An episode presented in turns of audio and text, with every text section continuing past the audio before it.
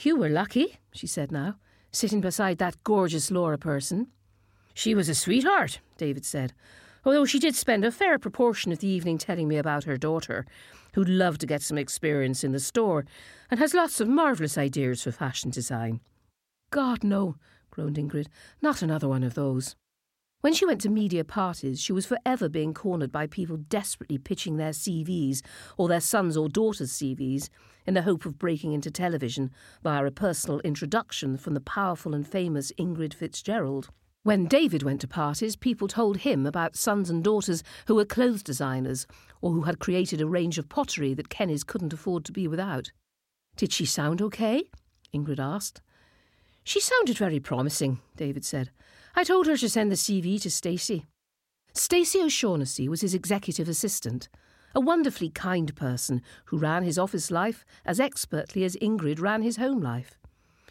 You're a terrible old softy, do you know that, David Kenny? Ingrid said. Right back at you, he said. You could have flattened poor old Erskine by telling him exactly who you were, but you didn't, did you? No, Ingrid said. I wouldn't be able to sleep at night if I was mean to the Erskines of this world, even though I disapprove of their ignorance. I'll tell that to the Minister for Defence, murmured David. Erskine is an old duffer who obviously inherited money and never had to do more than put on an old school tie to get on in the world. The Minister for Defence is a highly paid public representative who should know better than to write character references for a man on trial for rape just because the accused parents happen to live in his constituency. There's a difference, Ingrid said. She could feel herself getting heated again, the way she had before the programme in question. Ingrid never lost it on the show. Then she was coolness personified. She used her passion for her preparation when she worked out how to phrase her questions in such a way her subject couldn't avoid answering. True. You were right to nail him, David said. He deserved it. Yes, he did, Ingrid sighed, the flare of anger gone. At least David understood why she did what she did. She couldn't bear injustice. The idea that a government minister's character reference could hinder the conviction of a rapist incensed her. David knew her so well, he understood her crusading spirit. Just here is fine, beside those big gates, David said to the taxi driver. They got out, and Ingrid found her keys in her handbag while David paid the driver. She was delighted to be home on the early side, wasn't even twelve yet. With luck, she'd be asleep before one and get up late the following morning. Maybe the two of them could sit in the conservatory with some coffee, reading the Saturday papers. She had just keyed the security number into the side gate when David joined her. Lie in tomorrow? She said as they walked up the path to the house. Sorry, afraid not, he said. I'm going to have to go into the office for a couple of hours. I've an absolute ton of work on. Oh, David, she said, you live in the bloody place. The words were out before she could stop them. Ingrid hated sounding whingy. Her own job could be all consuming at times, and if anyone understood how work could claim a person, she did. Just for a few hours, he said. All right? I'll be back by two, three at the latest. OK, she said and squeezed his hand. Sunday morning, Lion? Promise, he replied. I'm holding you to that. I have my needs, you know, she added in a teasing voice. I know all your needs, Ingrid Kenny, he said. And wouldn't the public love to, too? His voice trailed off mischievously. The dogs greeted them as they opened the front door. While David went to switch off the alarm, Ingrid got down on her knees to pet them. Hello, darlings, she said. Sorry we were out, but we're back now. Somewhere in the back of her mind was the awareness that David hadn't reacted in the way he normally did to her flirtatious reference to needs. Once he'd have grabbed her by the hand and taken her upstairs to bed. Instead, he'd made a joke about it. He was tired, she told herself. She was too, she was so used to reading nuance into every sentence for work, it wasn't fair to do it to poor David. The duty dinner done, the weekend stretched ahead of her. She had no work, no functions to attend, no charity events. It would be one long, glorious rest, and she was looking forward to it. Molly, their daughter, was coming for lunch on Sunday, which would be wonderful. If only Ethan was coming too. Ingrid felt the magnetic pull of her laptop in the study. She could just nip in and see if Ethan had emailed her from Vietnam, which was where he and the gang were now. But if he hadn't emailed, that would make it four days since his last contact, and Ingrid found that after three days she went into a kind of slow panic if she hadn't heard anything. No, she'd go to bed. If he hadn't emailed, she wouldn't sleep for worrying. Though even if he hadn't emailed, it didn't mean anything bad had happened, did it? Ingrid woke alone the following morning, starfished in their huge bed. Her hands reached over to David's pillow and found nothing.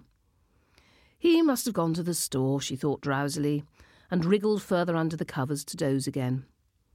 The sheets felt warm, the bed was soft. She felt in the bed, her limbs a part of it. If she kept her eyes closed and allowed her mind to drift, she'd be asleep again. After about five minutes, she knew that wasn't going to happen. Her mental database had started up. Ingrid often wished there was some system whereby she could plug a USB cable into her head and connect it directly to the computer, so that all the stuff that rattled around in her mind could be magically transferred to her laptop hard drive instead. She could compose entire emails in her head, write letters, draft speeches, imagine exactly what she'd say to the opposition health spokesperson on the programme that night, all while lying in bed at five o'clock in the morning. Some of her best work was done in that perfect stillness of the pre dawn. She'd once been asked to take part in a feature for a magazine about career women's hints for success.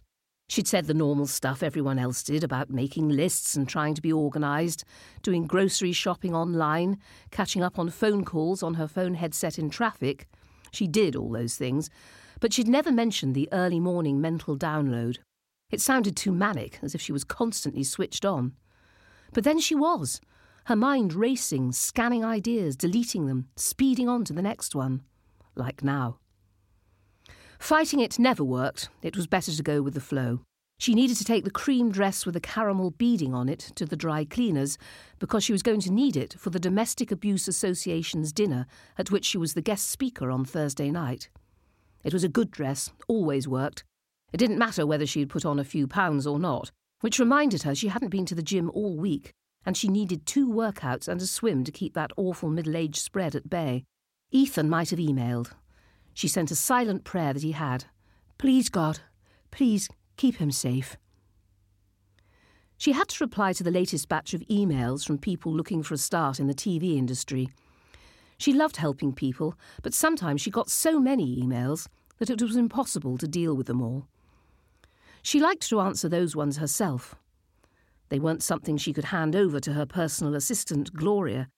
Gloria was wonderfully efficient, handled Ingrid's diary, and organised all the reams of research she needed for her job, but Ingrid preferred writing a lot of her letters herself. No journalist could let someone else write for them. Hell, that was another thing. She'd been asked to be a patron of a journalism course. Ingrid had never attended a journalism course. She had come into the business by a rather circuitous route, after her politics degree, she got her start in radio, working behind the scenes as a researcher, and then producing, before moving into television news, and from there, taking the totally unexpected giant leap into presenting. She approved of journalism courses and approved of helping people, but there really wasn't enough time. Her schedule was always hectic, too hectic for all the causes she wanted to support, and even though the children were grown up, she still needed to make time for her family. Tomorrow Molly was coming for Sunday dinner. As she lay in bed with her eyes closed, Ingrid smiled. Her darling daughter was the reason the beautiful cream dress needed a trip to the cleaners. Molly had borrowed it for a formal event two months ago.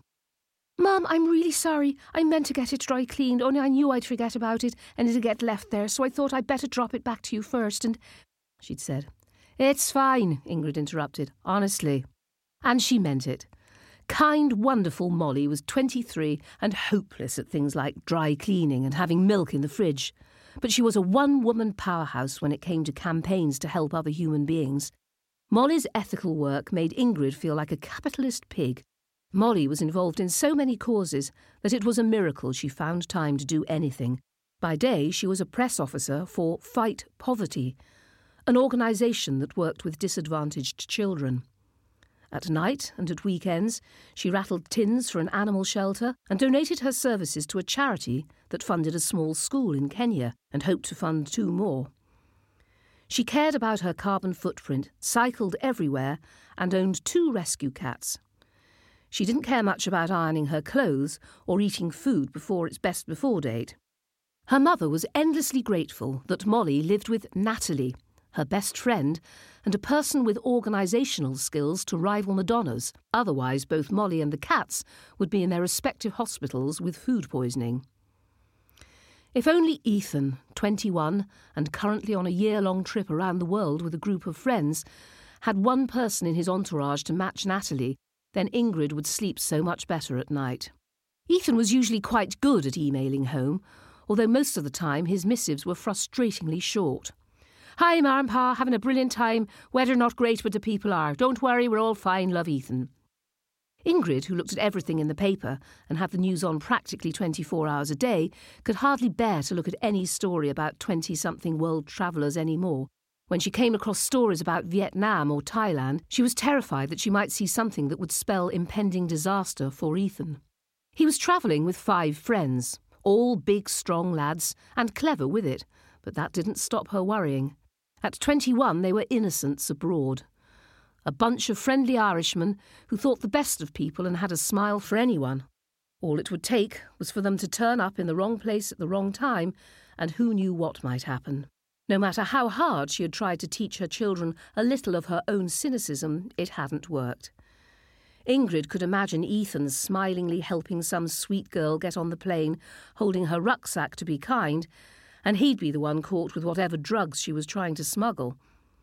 Nobody would believe Ingrid if she told them that her son didn't do drugs, that he was a good kid, that he'd clearly been duped.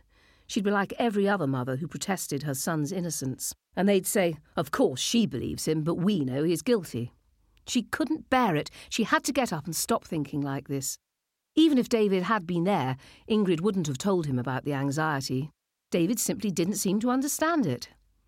Ethan will be fine, you know, he'd say, when she let herself go with a stream of consciousness rant against what could happen to six hopelessly naive young guys. No, even worse. What was it David had said the last time? You have to let him go, Ingrid. He's an adult, not a little boy. She felt the rip of rage inside her, the combination of anger and helplessness at knowing that she couldn't give her son a quick hug just for five minutes. That's all she wanted to jump on a plane to see him, to touch him for five minutes. Then she'd get back on the plane happy because she'd know he was okay. I have let him go, she hissed at David, but he's my son. I love him and he'll always be a part of me, so I'm frightened. Then the analytical Ingrid Fitzgerald had taken over, the woman who had interviewed thousands of spin doctors and psychologists over the years, who knew how to skewer an interviewee, but who never normally brought her interviewing skills home. Letting go is not what I'm talking about, she said coolly. You can let somebody go and still worry about them. I need to be able to share that with you, because if I can't, well, we shouldn't be together, should we?